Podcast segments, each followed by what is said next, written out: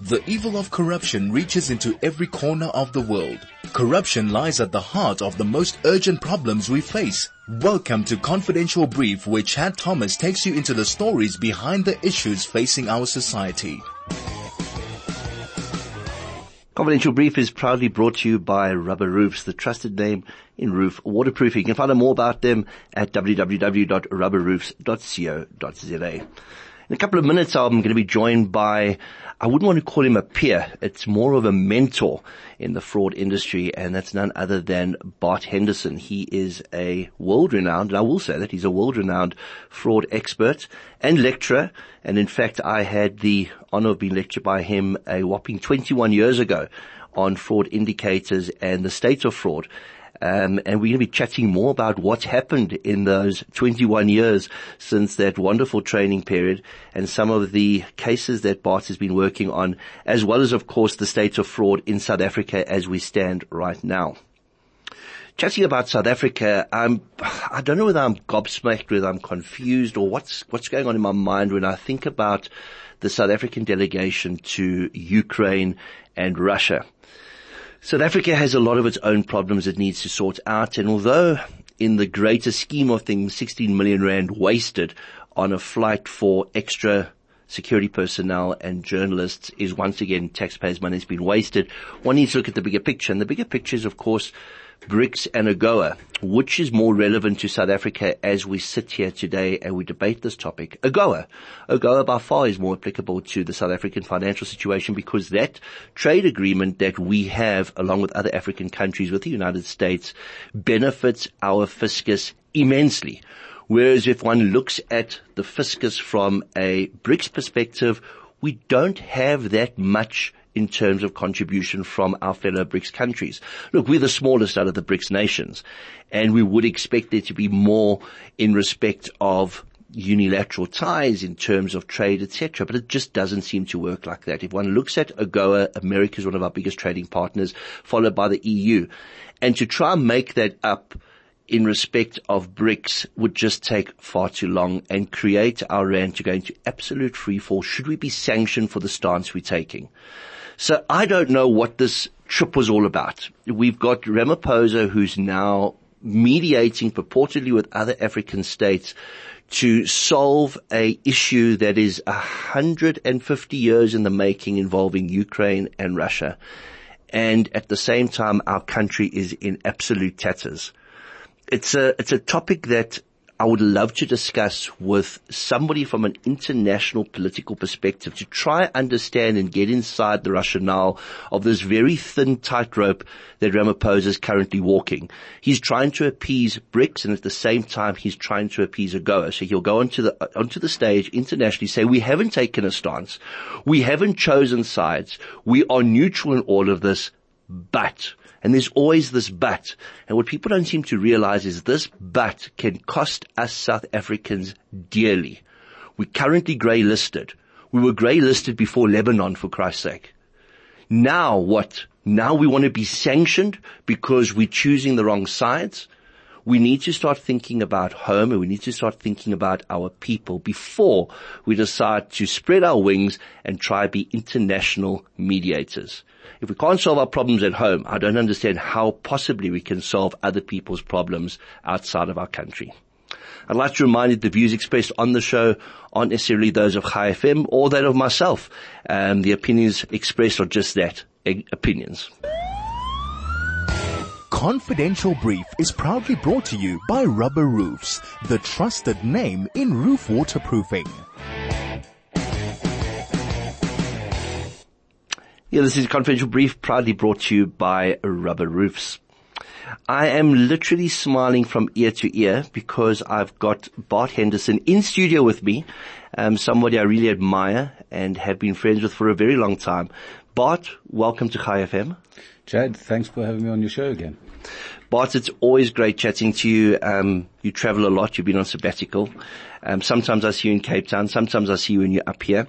But I thought it was an important conversation we need to have today. Um, when one looks at your pedigree, Um, you've been involved in some of the biggest investigations. Um, the Johannesburg market, for one, comes to mind. I think Master Bond is another that comes to mind. And of course, you're one of the first to get the CFE designations in South Africa, which is now one of the most recognizable designations in the world. In fact, they've got more than 80,000 um, designated CFEs that belong to the ACFE worldwide, the certified fraud examiners. And you got that in 1994. Now, 1994 was a, a huge change in South Africa. I don't know whether you, um, studying at that time, um, was, was telling, but let's go back a little bit. During my intro, I spoke a little bit about Cyril Ramaphosa and his travels abroad. So before we get to the crux of our conversation for today, what's your viewpoint on Cyril Ramaphosa and his balancing act that he's currently trying to perform? Well, Chad, I, I think you've actually touched on two things. The, the, the one thing is the Johannesburg market, um, which which sort of triggered me a little bit, and then you're talking about the ACFE, which actually plays into your your, your actual question. Back in 1994, I initiated an investigation into the Johannesburg City Council. And it was heady days for me. I was young. Um, and for me, it, it, was a question of investigating fraud and corruption. It was the right thing to do. And you had the police and you go and report it and, and you got support. Where I identified fraud at the Johannesburg uh, fresh produce market and I reported it to the Johannesburg city and they did nothing about it. And I was quite surprised by that. So being the kind of person I am and my, my, my personality, I went back um, and they, they said they needed more information. So I went back to the market. I got more evidence and I took it back. This went on for a few months and eventually I thought, but something's wrong. So eventually I blew the whistle on a, on a, also a community radio show, uh, called Canny FM, which was based in Sandton, uh, uh, in Hyde Park, Hyde Park Shopping Centre that, that, that time. Uh, to cut a long story short, I mean, I put pressure on them and continued, had it the story running through the local newspapers and eventually it got into the Star newspaper. And ultimately the Johannesburg, was the Transitional Metropolitan Council at that stage, uh, ordered an investigation and they appointed Ernst & Young. And I said, but you've got a problem. You can't appoint Ernst & Young because they're the annual auditors. I'm showing you there's 300 million that is circumventing the official uh, uh, um, control processes. All these, these transactions are taking place off book how how can the the auditors miss a hole like that? I mean, the turnover of the market is 1.2 billion at that stage, and you've got three 400 million off book financial cash transactions taking place. How do you miss that? So you can't, as the city now, go and appoint the auditors whose job it is to oversee the market because they might be there might be some civil liability here. Johannesburg City Council went ahead and they appointed the same audit firm that was responsible for the, the, the annual test function. Ultimately, the uh, investigation uh, uh, went to the Auditor General. The Auditor General phoned me and said, can you provide us with more evidence? I said, I'm happy to cooperate with the Auditor General on one condition. You don't appoint the auditors that was used by the city, that was used by the market, because there's a conflict of interest. Um, and the Auditor General went stum. I never heard from him. Um, I carried on, you know, uh, radio shows, newspapers, keeping pressure on the Auditor General, and eventually he came out with a report. I had given the city 200 pieces of evidence, physical pieces of evidence. These are cash sale transaction slips with signatures and stamps on them. Um, I'd given them over 200, but in the Auditor General's report there was only 72 slips. So I knew that the quantum that I was talking about versus the quantum they were talking about was going to be different. We're talking about uh, two thirds of the physical pieces of evidence were missing. When I questioned the Auditor General, he said, well, these pieces of paper were lost in the copying and collation process. I said, okay, that's very interesting. But in the meantime, the Auditor General then referred the investigation to the Office for Serious Economic Offences. So there I am. I mean, I'm 30 years old. What do I know? I mean, I, I mean, I'd studied uh, the CFE program. I just got back from the United States. I was full of vim and spit and, and then, um, I got a call from, um, the Office for Serious Economic Offences. Will you cooperate with the investigation? I said, I'm more than happy to cooperate with the investigation, but I cannot cooperate with an investigation that involves the same audit firm used by the Auditor General, used by the city, used by the market. It would be a conflict of interest. They said, no, we won't do that. I said, fine, I'll come and meet you guys. So I, off I go to, uh, um, Pretoria, meet with the Office for Serious Economic Offences, and I take along a, a, a, PA, um, uh, oldish lady, um, a very interesting person anyway. So I take her along to this meeting. I walk into the Office for Serious Economic Offences and there's this rugby field. It's not a desk. And it's got all these microphones and wires and everything. And I'm like, what the heck? And the table is just full of people. And they start uh, introducing themselves, but they're going around rapid fire. And I'm going like, there must be 15 people in this room. So I'm feeling reasonably intimidated. You can understand. We were young those days. But anyway. So I'm sitting there and everybody's introducing themselves and I'm starting to feel very jumpy and I'm feeling very caged. And eventually I'm like, I'm like looking at these people and now they start, the advocate for the Office for Economic Offences is next to me. And, you know, thank you for coming in. Thank you for agreeing to cooperate. Um, and she's talking, but uh, something is bugging me. So I'm going through all the names to see who I could remember. And there's one guy sitting right in the corner, and I'll never forget his name. It was Jean Roux. He had a bob. You remember those bobs were in fashion. He had this bob, and I'm like, look. And I said, you in the corner. I said, hold on. Hold on, everybody, just hold on. You, you're really coming at me, and, and I, I need to collect my thoughts and, and understand why I'm here and what you people are doing here. I said, you in the corner, you introduce yourself. But you said something very interesting to me. You said your name is Jean Roux. You introduced yourself. You spoke very quickly and you said you are wearing two hats. He said to me, yes. I said to him, well, here's my problem right now, guys. I'm not sure where this is going, what's going on here. I said, could you tell me what your two hats are? He says, well, I work for the Office for Serious Economic Offences, but I'm contracted by Ernst & Young. I said to him, look here, my friend, here's the problem that I have if you're going to wear two hats, you've gotta have two heads. And somebody with two heads wearing a hat on his head. Okay, it's not an aberration of nature, but it's it's it's not normal. So in order to have two hats, you've got to have two heads, and I don't see two heads.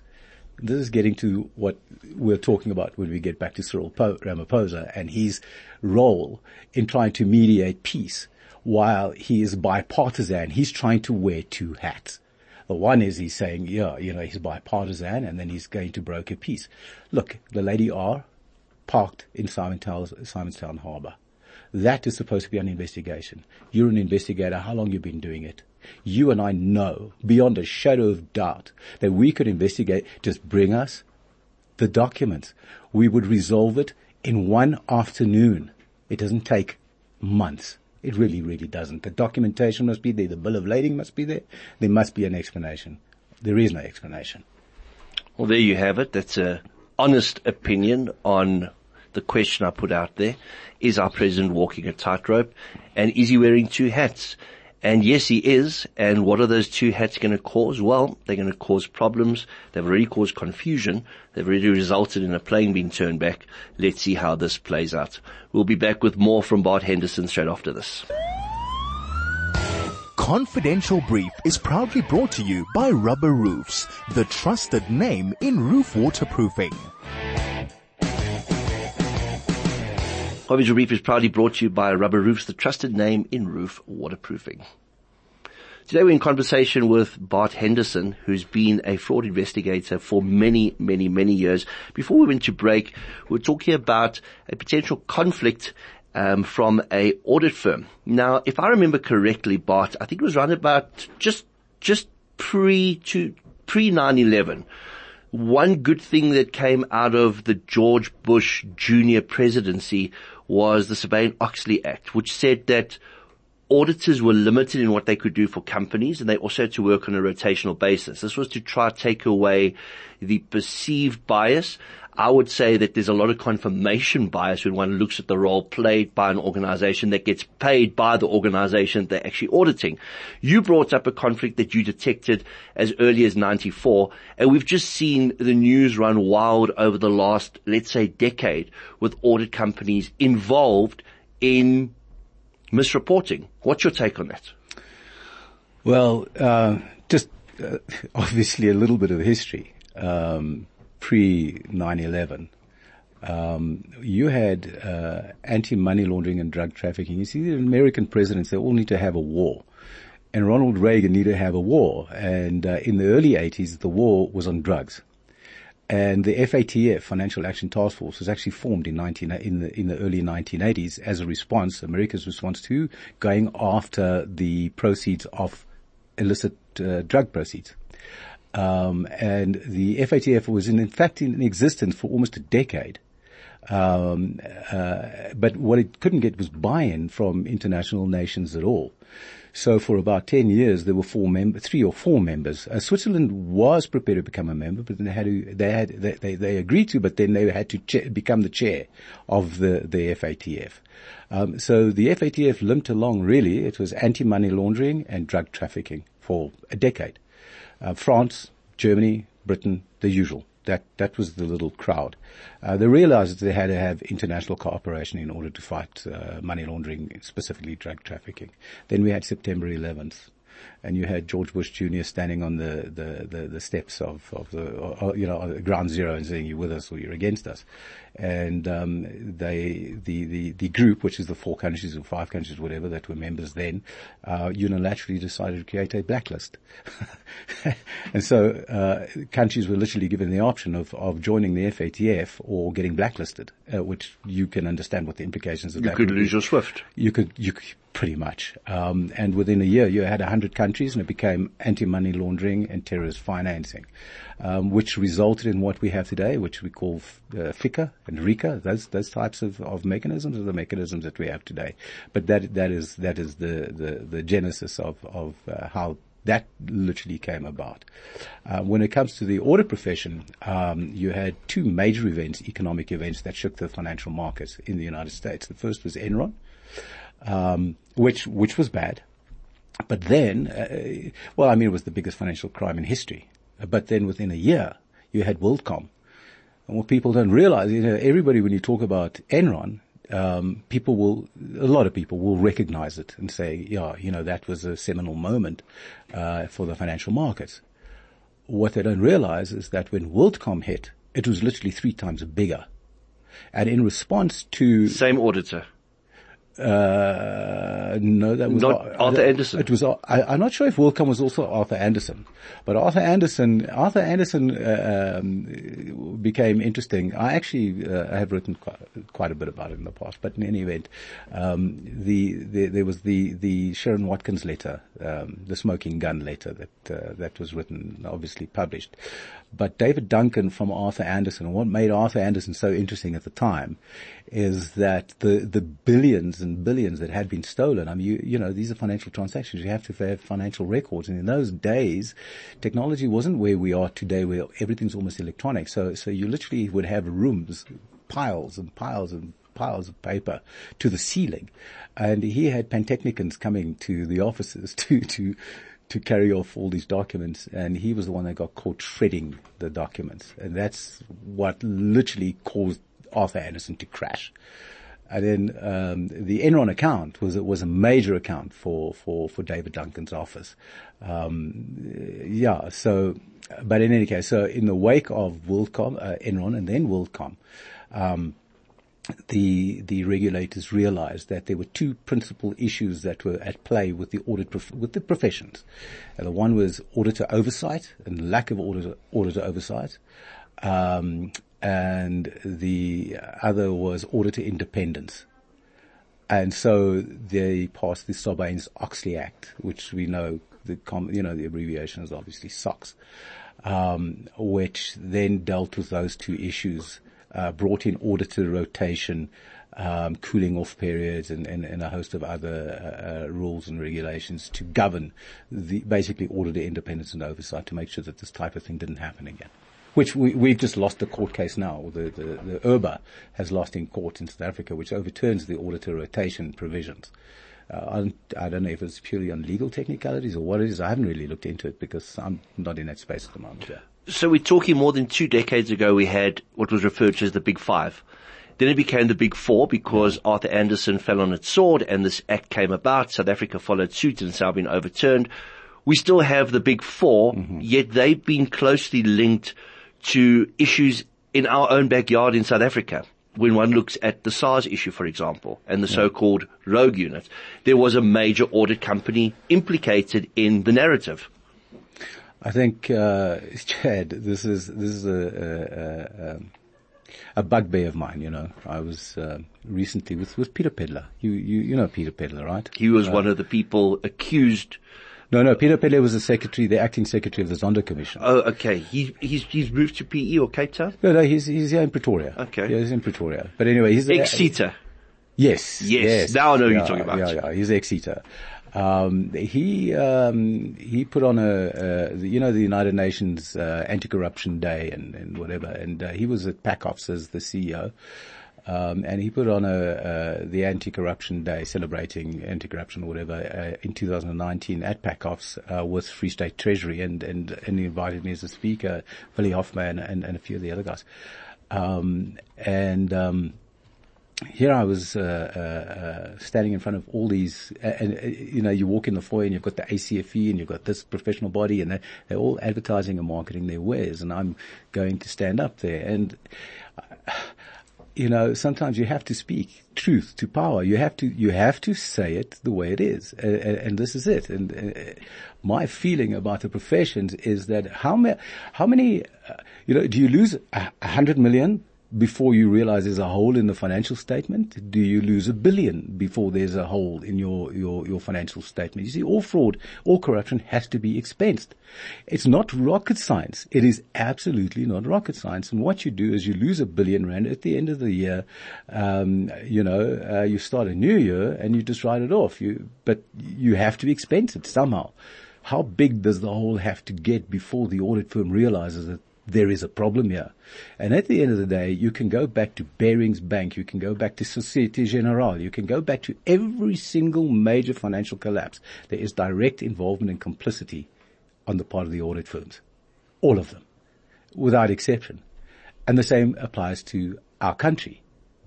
So you know, do we need SOX? I, I, think you need you need something, but I think the audit firm needs to ta- start taking responsibility for its own involvement in our country in the last 10, 20 years. Show me a major failure or show me a major fraud. It's either going to be one of two things. You're either going to have major complicity, or you're going to have the level of gross incompetence that defies logic, because you cannot lose. We go back to Steinhoff. I mean, come on, guys you, you create a special, I mean, we know, we in the business understand how these transactions, how long do we need to evolve as business people, evolve as human beings? How many investigation courses do we need to introduce before people say, okay, well, you know, that's a large and unusual adjustment at year end. That's the red flag. Drill down on that. It's there. It's there. It's looking at you. Is this a, spe- a special purpose, a special purpose entity? Yes or no? Uh, you know, are you creating a, a receivable and a reverse receivable again, you know, with a special purpose entity, which makes your, your, your books look, uh, uh, better than what they're supposed to. The signs are all there. If, it, it baffles me. It actually, I've got to the point where I'm, I'm, I'm, I'm totally stymied by, by how fraud today, and remember something, when we started, everything was, was a silo based. You know, you, you did, you did your investigation, HR, payables, receivables, you know, it, everything was in a silo. But today we have what we call enterprise-wide risk management because you have got the technology that allows you to interrogate, to interrogate vastly disparate uh, databases. So you could sit anywhere. You can sit on the moon. Just give a forensic auditor access to a database and you interrogate that data and you, you will be able to pick up the fraud. So, so for me, generally most of these audit firms, uh, you know, if they're not just negligent, then they are criminally negligent. And how many times do we see these guys get sued? So my concern always has been when you see a finance house or an audit firm, they get a massive fine. We as, as small fry, we see these huge fines and the average Joe public thinks, oh, they're being punished. They got a fine. But they don't realize is it makes up a decimal point of their profit. Now let's apply this on a. I was, I was going to ask, can we define what a, what a massive fine is? A massive fine is Arthur Andersen being shut down. Yeah. But then what is left of the carcass gets picked up by another audit firm. And it's just trading under a different name. Let's look at our country. Are we in the eye of the storm yet? Is there room to recover? Or have we failed in respect of this massive fraud and corruption that we face with daily? You know, one of my, my favorite life journeys um, was was in the 2000s, 2008, 2007, 2008 was was a it was a wonderful period of my life. You know, I was I was doing a heck of a lot of training and lecturing and traveling, but also doing my investigations and that sort of thing. Um, we had um, the economic meltdown next door uh, in Zimbabwe, and um, I, you know everybody was just pulling out and, and not going back and uh, I, I, I head towards the fire. you know, it's just, I don't know what it is, but anyway, I, uh, I was invited by the Institute of Chartered, Institute of Internal Auditors, uh, no, Institute of Chartered Accountants, sorry, it was ICAS, uh, of Zimbabwe, and I would go back. Um, I would obviously charge them in, in Zim dollars, and this was when the economy collapsed. Um, and, uh, you had a hyperinflation, so, uh, I would charge them in Zim dollars, but I left the money there and I created two charities and all that, the, the money went to, went to those charities. One is Matthew Rusike. Um, I forget the other one, but anyway. And I was lecturing, uh, in, in, um, in Harare the one day. It was a five day course, you know that. Uh, and on the very, very last day, uh, with this chaos happening in the country at the time and the total economic collapse. So one of the delegates got up right at the end of the and said, Mr. Henderson, um, how bad do you think it can get? I know it was a tough question. And I thought, you know, I don't want to tell people the truth, what I really, really think, because for me, it's almost like a, ro- I can see it. It's a roadmap. Um, and I thought, you know what, to hell with it. And I, I said to him, you know, guy, let me tell you something. The only, the only thing I can tell you is, is how long is a piece of string, but it's going to get worse than your worst nightmare come true. That was the second last uh, delegate. The last delegate said to me, uh, Mr. Henderson, do you think South Africa can go this way? I said to him, my friend, let me tell you something. Unless South Africa to make sure that it protects the fundamentals that will that will prevent it from getting here. The only thing that's going to be different between South Africa and Zimbabwe is going to be the size of the bang. When we look at South Africa, we've got incredible legislation. We've got wonderfully named units that sound as if they can do the work based on the legislation that empowers them. Mm. But we're not seeing it happening. Why? Well, um, you know, I, I have wonderful wallpaper, you know, in, my house. Uh, why is the house not selling? it's beautiful wallpaper. For me, I think we've got legislation. We just don't have willpower and willpower equates to rands and cents. If you don't give the correct budget to those units to enforce that legislation, they're not going to be capacitated. I don't, I don't know if it has to do with uh, willpower so much. Uh, there, there are, I mean, there are million, there are thousands, hundreds and hundreds of thousands of Africans that are, that are qualified, that are skilled, that have got the willpower, that have got the determination. Otherwise we would be further down this rabbit hole, I can assure you. The only reason we're not further than what we are is because of those people. There is willpower. Um, what we have is we have a system that has been totally, irrevocably corrupted we're talking about. You are more involved than I am, Chad, with, with the police and working with police. Um, I might get involved with them working, you know, at the Hawks. I've got a, one of the cases right now. They're not going to prosecute. Uh, uh, one of the elements is because it's a civil matter, and I'm looking at this and going, oh, "Have you lost your mind? Have you done any digging? Have you served the Section 205?" But this is something I get to like maybe once a year with a particular investigating officer. You deal with it every single day. You know what the level of, of support is in, in, in this SAPS today. You know that uh, you have maybe a handful that you can rely on directly. If I go to this guy, he's going to help me. He's going to, and the same applies for the NPA. The NPA has been gutted. The capacity of the South African police services gutted. Oh, here we are sitting in a digital era. We are sitting with uh, terabyte SSD drives in our laptops for Pete's sakes. You know how much data you and I can, can churn through and analyze and investigate just using a laptop. Go to these police stations and show me how, how their network works, how their infrastructure works, how, how connected they are to technology. Show me.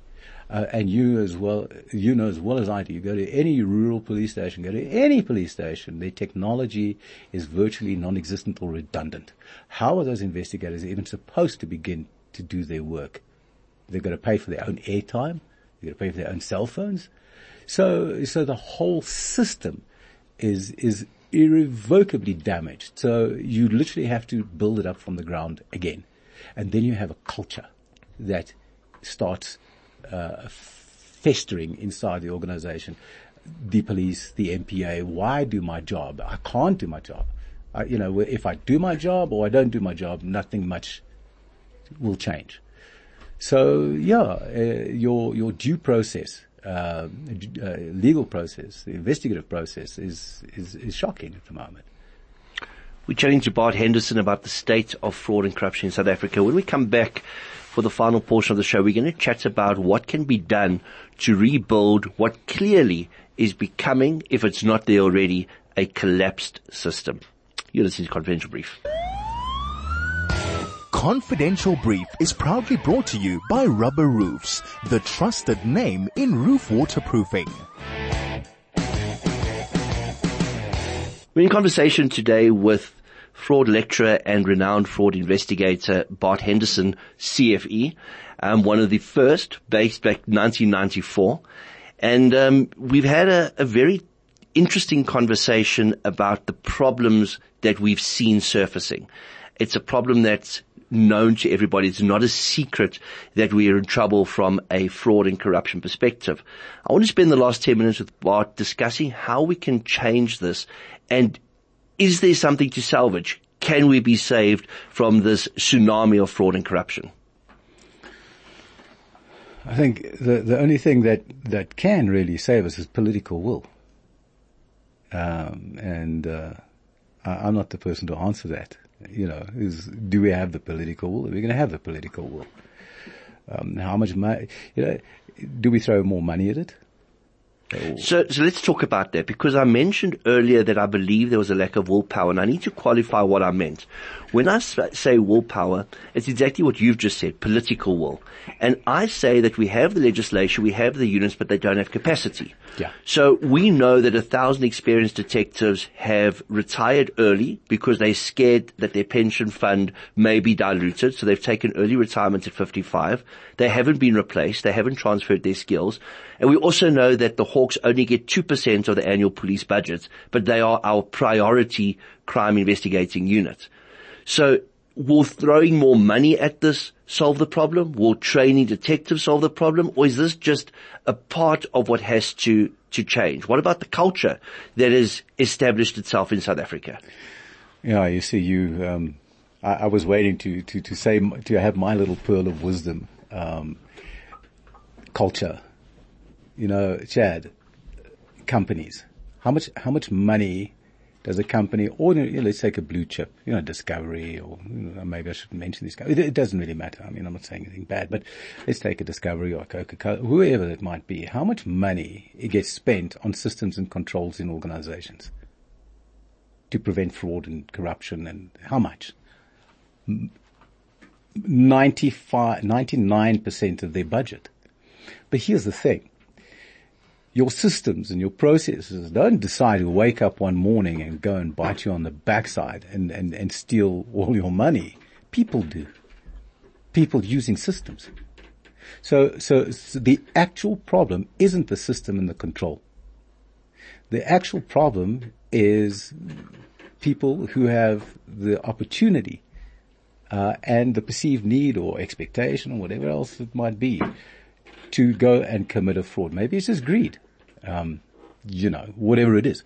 But it's people that commit the fraud. Now, how much of your budget do you, and how much, it is not simply, you know, culture. It's not a question of going to slap up some, some, uh, wonderful, uh, uh, brochure or, you know, a brochure, a poster up on the wall to say, you know, be ethical and, and, and, and uh, uh, be a nice guy. No. Culture has to do with setting a tone within the organization, attitudes, people's perception of, of what wrongdoing is. Um, what is the culture that you inculcate in the people in the organization? How much do you spend on these courses? To, to deal with the root cause. It's not the system, it's people. Nothing. By comparison, it's a grudge purchase. So, so, but that is the underlying cause of all the crime that we have in the country today, all the fraud, violent crime, everything. It all comes down to culture. And, you know, we're not talking about culture along racial basis. We're talking about culture in terms of corporate culture, organizational culture.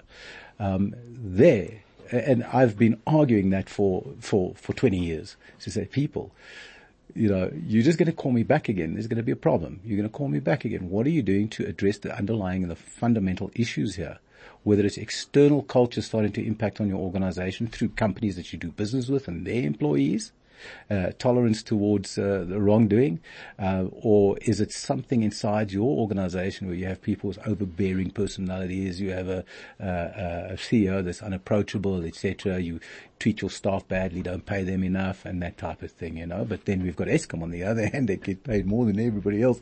You've got an organization that's literally a criminal enterprise. So, so how does that work? But ultimately, you touched on the most important element, and that is culture. So when one speaks about the South African crime scene, you hear the expression, a fish rots from the head down. Mm-hmm. Does it mean that for fundamental change to occur, we have to see it in terms of our political leadership? Oh, absolutely. I mean, you know, how many of the, the, the, the political leadership that we have have, have been and are in the investigation themselves? You know, we, we, we, we have our, um, uh, uh, integrity commi- committee or commission, whatever, with you know, with the with the ruling party, and um, and yet you have, I mean, your your your commission. What's what's the minister? What is he? I don't even know anymore. Uh, the hat. Cats in the, cat, hat. The cat in the hat. I mean, that guy's still. I mean, what happened to that building that, that, that he was involved with? That lease. I mean, that was an investigation. He was fired for that. How do you reappoint somebody who was fired for corruption in the past? Sanlam Minister. Are you with me? Um, and what message does that that that gets to the core, of, literally, of culture again? Because people look at that and they say, "Well, there is no accountability, there's no responsibility," and so you perpetuate a cycle of of okay, it's okay to do this. It's it's it's all right, and you can get away with it. Could we, as a country, consider something similar to the TRC from a commerce perspective, an economic crime perspective, where we grant immunity and pardons so we can move on from this terrible chapter and try claw back as part of a sanction whatever there is that's been taken. You know, why don't we, you know, if we're going to look at models, why don't we look at Saudi Arabia? I mean, we're looking at the TRC because we have a liberal democracy. But these, you know, I mean, they, why, don't, why don't we take a look at infrastructure, number one. Let's look at Transnet. What is the damage that's been done to the country? At what point does this corruption and this fraud, is it fraud and corruption? And at what point is it actually, how can we never talk about treason anymore? One billion rand a day is what the collapse of our rail infrastructure has cost our country in commerce. One billion rand a day. And we're silent. Silent? You're not. I'm not. But why is it not getting to those people that should be listening? We see commissions of inquiry. We see committees set up. We hear about integrity commissions. Where's it getting us? Well, I think when you have the, you know, now obviously we're venturing into the realms of the politics, but I think, I think when, when, when you start, um, mixing party and state. It, it's fine, you know, having the ruling party, the ANC being the ANC, I mean, it's great, you know. I mean, I've got great friends uh, and, and I've worked for some of the leaders, but here's the thing, you, you, you protect the party at all costs. But when you start protecting the party at all costs and the cadres of the party at all costs, and that includes the cost of the country, well now you're working at, at, at opposite ends. And so there, there is no consequence because you automatically, if there's going to be a consequence, you're going to bring the party into disrepute. So you protect the party. And there you have this paradox. So you can't do anything without damaging the reputation and the image of the party. So you will not get an outcome. You won't. And for South Africans to sit here and wait for something to happen um, that's ultimately going to point to leaders in government that belong to a particular party. Are we really waiting to see an outcome? We, we're in trouble, Chad. I can tell you that right now. We are seriously in trouble. You cannot expect, we have got so many cases. There are thousands, tens of thousands and no outcomes. And these are blatant. They're there. I mean, it, these fraud today and fraud investigation today, and I'm going to say it again and again and again, is not rocket science at all. People who will try and make it rocket science want to charge bigger bills. I can also use acronyms and sweet language and and and and, uh, and legal talk, easy, and then I can charge a nice bigger bill because everybody thinks I'm smart. I like to keep things simple. There's that acronym KISS. And, and that's, that stood me instead for, for many, many years. It's not rocket science. Why? You tell me why we've got no prosecutions. You tell me we've got investigations. When last, where are these dockets? Where are these investigations dockets? They just don't surface.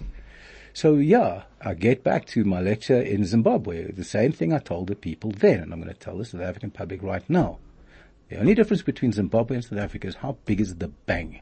If somebody can show me a path, a, a definitive path that we le- that we we're moving along, that's going to ad- address this decline in uh, financial integrity and corporate morality in South Africa um, going forward, that will uh, reverse this trend. I'll say I'll be the first one to be on the bandwagon, beating the drum and saying, "Let's go, guys!" But I don't see one.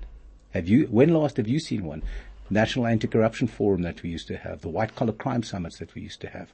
Um, it used to be hundreds of people there, all talking, innovative people, uh, uh, um, driven people, talking about how to arrest the decline in financial integrity and corporate morality. Where, where, where are? They? When last did you see one of these uh, uh conferences or, or summits?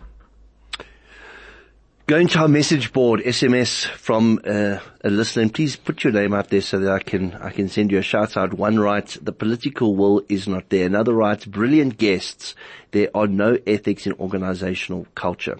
I do agree with you on all of that. It is a brilliant guest, Bart Henderson, and you can find out more about him on his LinkedIn profile and also on Twitter. And I encourage you to follow him because he says it as it is. And in closing, Bart, what is your pearl of wisdom for us out there that are trying to fight the fight and seeing that it's becoming more insurmountable? Do we allow it to collapse? Do we carry on fighting? Or do we consider perhaps this mass pardon and try the reset button? I have uh, I have a problem with a mass pardon. I have a problem with pardons. Period. Uh, pay back the money. That's I, I, I want fire incompetence on the spot. Reward excellence. End of story. And if you've stolen the money, put them in jail. Capacitate those departments. SIU does an, uh, people might disagree with me. There are, there are in the SIU amazing people doing amazing jobs. In the Hawks there are some amazing people doing amazing jobs. There just aren't enough of them. And those that are doing the jobs are not recognized. They, they literally have to skulk around and do their jobs. And that, it shouldn't be like that. So we need to, we need to increase the capacity of these, these, uh, these units to actually do their job and training, education and training, which they don't get. I'm going to ask Bart to pencil us into his diary for the next time he's in Johannesburg so he can come into studio and chat to us again as ever, very enlightening. We'll be uploading a podcast of today's show to our socials. You can find us on Facebook, Confidential Brief Radio Show, also to my LinkedIn profile. And remember, you can follow Bart on his LinkedIn or Twitter profile, and he says it as it is. Bart, thank you so much for joining us today. Chad, it's always a pleasure being uh, with you in studio and talking to you again, my man. That was Bart Henderson. We'll be back next week. We're chatting about local initiatives from Alexandra to combat the widespread crime that's taking place on the ground there. Join us next week, same time, same place. Until then, stay safe.